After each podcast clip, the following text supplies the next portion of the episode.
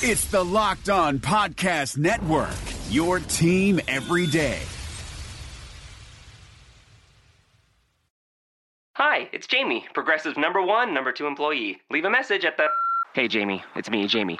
This is your daily pep talk. I know it's been rough going ever since people found out about your a cappella group, Mad Harmony, but you will bounce back. I mean, you're the guy always helping people find coverage options with the Name Your Price tool. It should be you giving me the pep talk. Now get out there, hit that high note, and take Mad Harmony all the way to nationals this year. Sorry, it's pitchy. Progressive Casualty Insurance Company and affiliates. Price and coverage match limited by state law. Into favors. Free throw line jumper is no good. Gobert offensive rebound and packed it on top of the box. That's payback for Jabari earlier.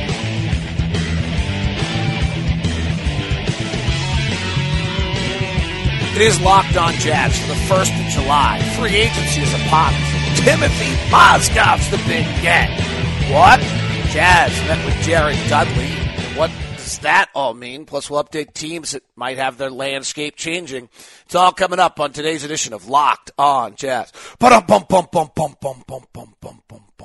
Pow. How are you? I'm David Locke, radio voice of the Utah Jazz, Jazz NBA insider. You're tuned to Locked On Jazz, part of the Locked On Podcast Network. Hope all is well. A uh, lot of fun things taking place in the NBA. We'll get to all of them today. Uh, a little short. Uh, I've got to do my usual run and go uh, get the daughter for a golf tournament. So uh, I can't I can't go too long today. So uh, let's get to our pins across the world here as soon as we can, and uh, and then get you updated on everything that's going on. Kyle Thompson is our pin across the world today. I loved. I've been a Jazz fan on and off since the early '90s. My grandma had tickets when I was a kid, and we'd go to several games a year with grandma. I remember getting so excited to see John Stockton. I loved his game. Always tried to be number 12 in junior Jazz. That was probably not an easy one to get. Not near a uh, I don't think anyone will ever beat his assist and steals record. He was so freaking good. This is such a this has got to be a pin in Utah. We've got I wore twelve and freaking. Uh, I stopped being a fan after they retired until a few years ago when my wife took me to some games before we got we were married. I got back in before Deron Williams trade. It's been so exciting to see the rebuild. I'm bummed we didn't make the playoffs, but recognize the Jazz have a lot of things uh, not bounce their way. Hoping next year's a better year. Put a pin in Lehi, Utah. Trade idea. Oh, this was in that era of things on the show. Uh, let's see. What did he want to do? Um, he wanted to trade Gordon Hayward and the 12th pick and Alec Burks. Somehow we are getting James Harden. That's Kyle Thompson, and that's Lehi, Utah.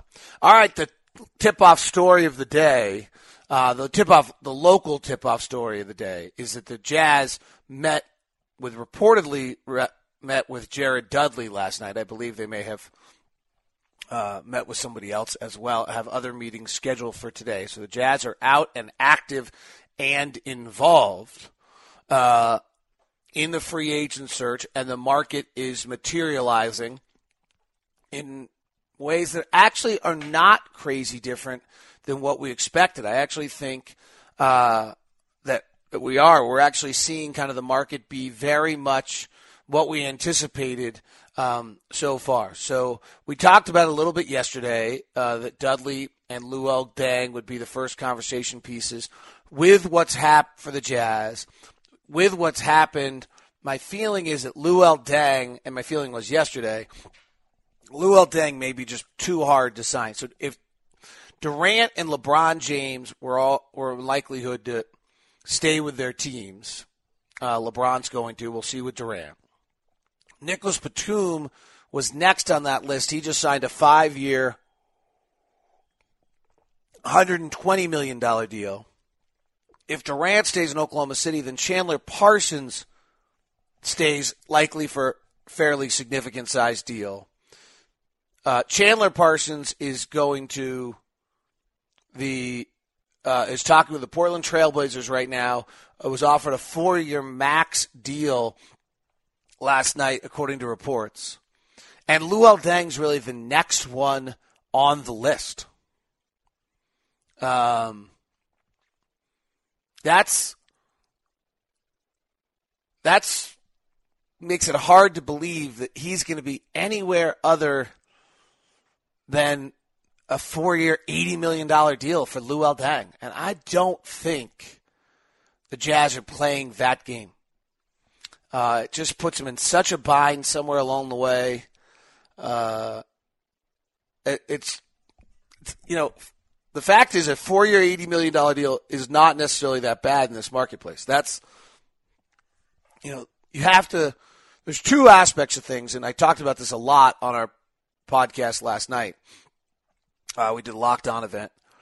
Is one is, you know, a con- fine. I got that the contract numbers are what they are. So tier four centers last year uh, were ten million dollars a year, which means they're about fourteen this year, and Mozgov came in at sixteen.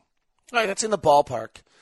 The issue then is not whether this was a good or bad contract for Mozgov in the Lakers. It's whether or not he's a starting center.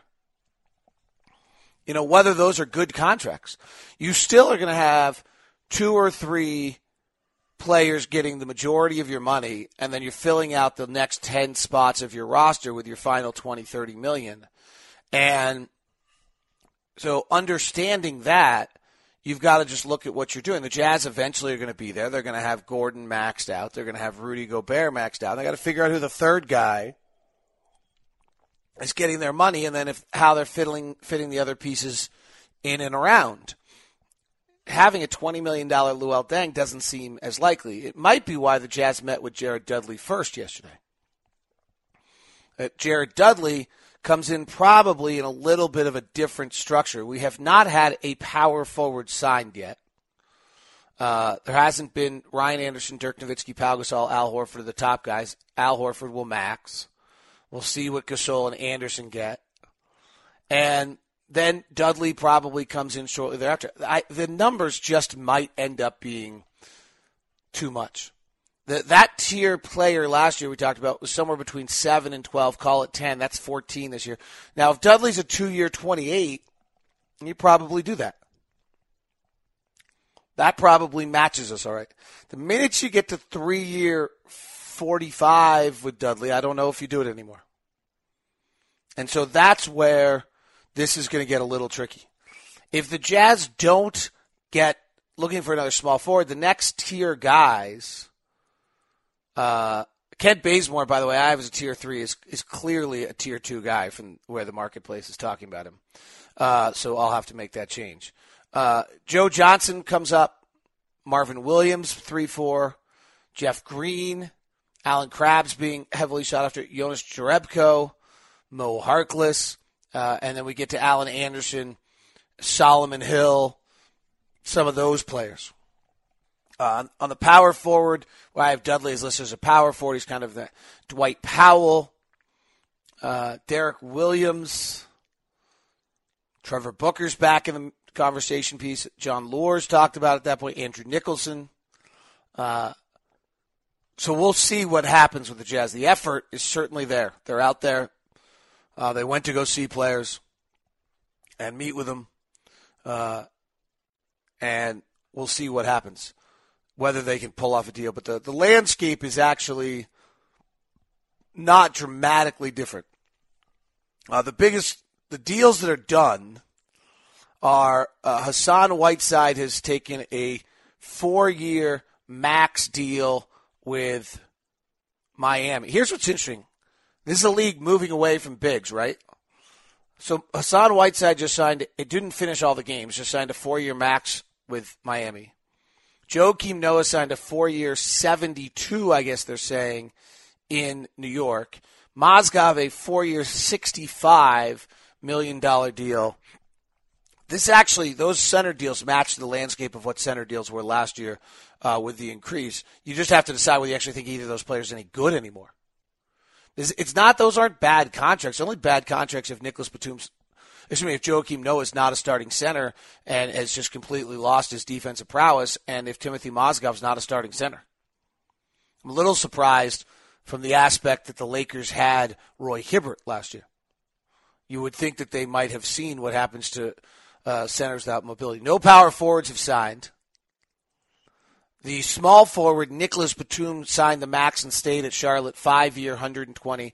That's $24 million a year. That actually is the biggest jump. Tier two, small forward, that's a considerable, considerable jump. Last year, tier two, small forward was 15 million. This is the one area where uh, Batum, Parsons, and Barnes are getting maxed almost just because this is the first one where there's just money to be had. DeMar DeRozan, five year, $139 million deal, and Jordan Clarkson, a four year, $50 million deal for shooting guards. Uh, DeRozan obviously is interesting because of all the analytics and everything else about him and uh, what he does, but he puts buckets up.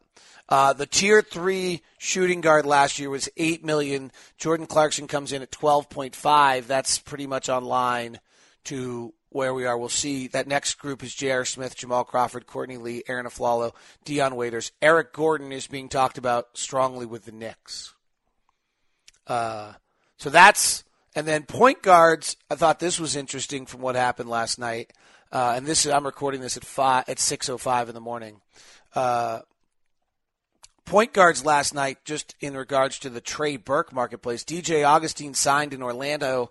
Detroit signed Ish Smith. You know, both those teams can could have had uh, Trey Burke probably for a second round pick. I, I, I can't imagine. Maybe we're holding out. Maybe uh, maybe until you know we get something other than a second round pick. We are, we aren't moving Trey yet.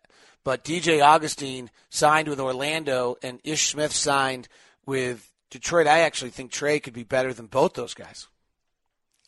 But that's not happening. Uh, the interesting things on the marketplace right now, I think, is to watch as much as teams dramatically changing who they are. So the biggest story to me is the idea that Portland is going to sign Chandler, has offered Chandler Parsons to a four year max deal. That's a bit surprising. Uh, so there, you know, and think about every one of these teams. Who are their three max players going to be? Uh, I, I, Damian Lillard, C.J. McCollum, and Chandler Parsons makes me wonder a little bit. I wonder if C.J. McCollum eventually gets moved. He's small. He can really score it. He really is not a great defensive player next to Lillard, who's not a good defense player. Who they probably need something like a Wesley Matthews there. I wonder whether or not they eventually move C.J. McCollum one day. That's kind of the way I read the Chandler Parsons. I would assume that when they're maxing three guys, which is whatever you know everyone's going to do, and then you fill out the rest of your roster, that it's a big Parsons and Lillard, and then that's pretty solid. I don't know who that big uh, would be. That might be next year's market where they add that final piece. The other one is Dallas. Chandler Parsons is really leaving and they've really had a divorce. And Hassan Whiteside just decided to re-sign in Miami. Their goal was Hassan Whiteside and Mike Conley. But that doesn't exist anymore. Now, maybe you can still go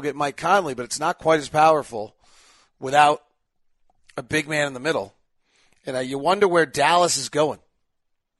Memphis, if they lose Conley, is obviously uh, possibility of having their franchise rewritten uh, a little bit. So those are the kind of that's where we stand right now, and where, and then I think the onslaught's going to come today. Uh, yesterday was slower than anybody anticipated. Talking to people around the league, I think they really believed that there was going to be a ton of moves and that they were going to happen actively, uh, and they were uh, and and they didn't. There was uh, Woj on the vertical almost implied he thought teams might have held out to make it look like they weren't completely uh, with prearranged deals. So who knows? That's uh, that's where we stand. That is your Locked On Jazz Friday primer. I may do one Saturday or Sunday just with everything that's going on. Uh, thanks for tuning in to Locked On Jazz, part of the Locked On Podcast Network. Thanks to all of you that are supporting all the rest of the Locked On Podcast Network as well. If you'd like to email me uh, about advertising or be a part of the program, dlock09 at gmail.com. That's dlock09 at gmail.com. Have a good one. It is Locked On Jazz, part of the Locked On Podcast Network. Hi, guys, this is Josh Lloyd, host of the Locked On Fantasy Basketball podcast. The NBA is back, so that means that fantasy basketball is back in one form or another. We've got daily fantasy, but there's also some fantasy leagues with the resumption of play with these eight regular season games in Orlando, and Locked On Fantasy Basketball is going to have you covered. It's not just for fantasy basketball, though, because we recap all of the games across the NBA. So if you're looking for a broad overview of the action across the league every day, Locked On Fantasy Basketball is the podcast for you.